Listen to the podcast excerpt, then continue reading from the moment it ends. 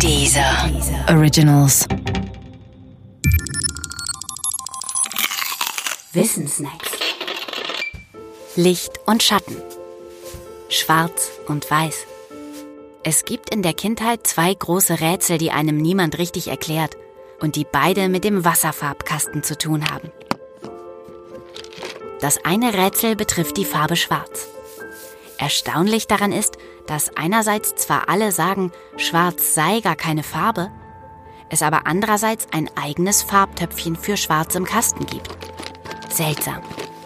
Das andere Rätsel betrifft die Farbe Weiß. Auch von Weiß sagen viele, es sei gar keine Farbe und immerhin gibt es auch kein Farbtöpfchen für Weiß im Kasten. Dafür aber kann man in einer Tube Deckweiß kaufen. Das ist zwar ein bisschen anders als die Töpfchen, wird aber auch mit dem Pinsel aufgetragen. Warum sollte also Weiß keine Farbe sein? Auch seltsam. Trotz aller Seltsamkeit sind beide Rätsel gar nicht so schwer. Zunächst zu Schwarz. Schwarz ist tatsächlich keine Farbe, sondern das Fehlen von Licht.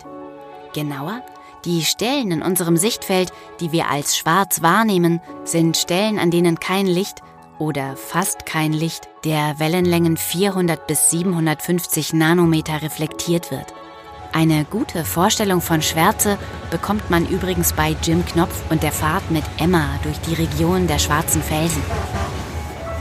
Weiß ist demgegenüber nicht das Fehlen von Licht, sondern im Gegenteil eher ein zu viel an Licht. Wenn wir Weiß sehen, dann sehen wir nämlich nicht einzelne Farben je für sich, sondern alle Farben zusammen. Von reinem Licht der Wellenlänge 500 Nanometer sagen wir, es sei grün. Von reinem Licht der Wellenlänge 680 Nanometer sagen wir, es sei rot.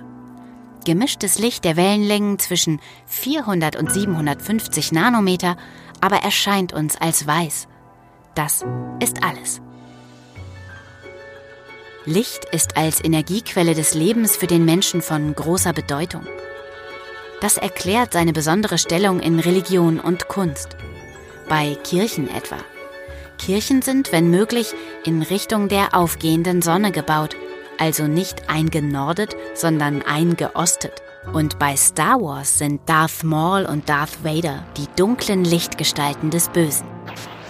Als Vernichter des Lebens und nicht als dessen Quelle haben sie sich das aber auch redlich verdient.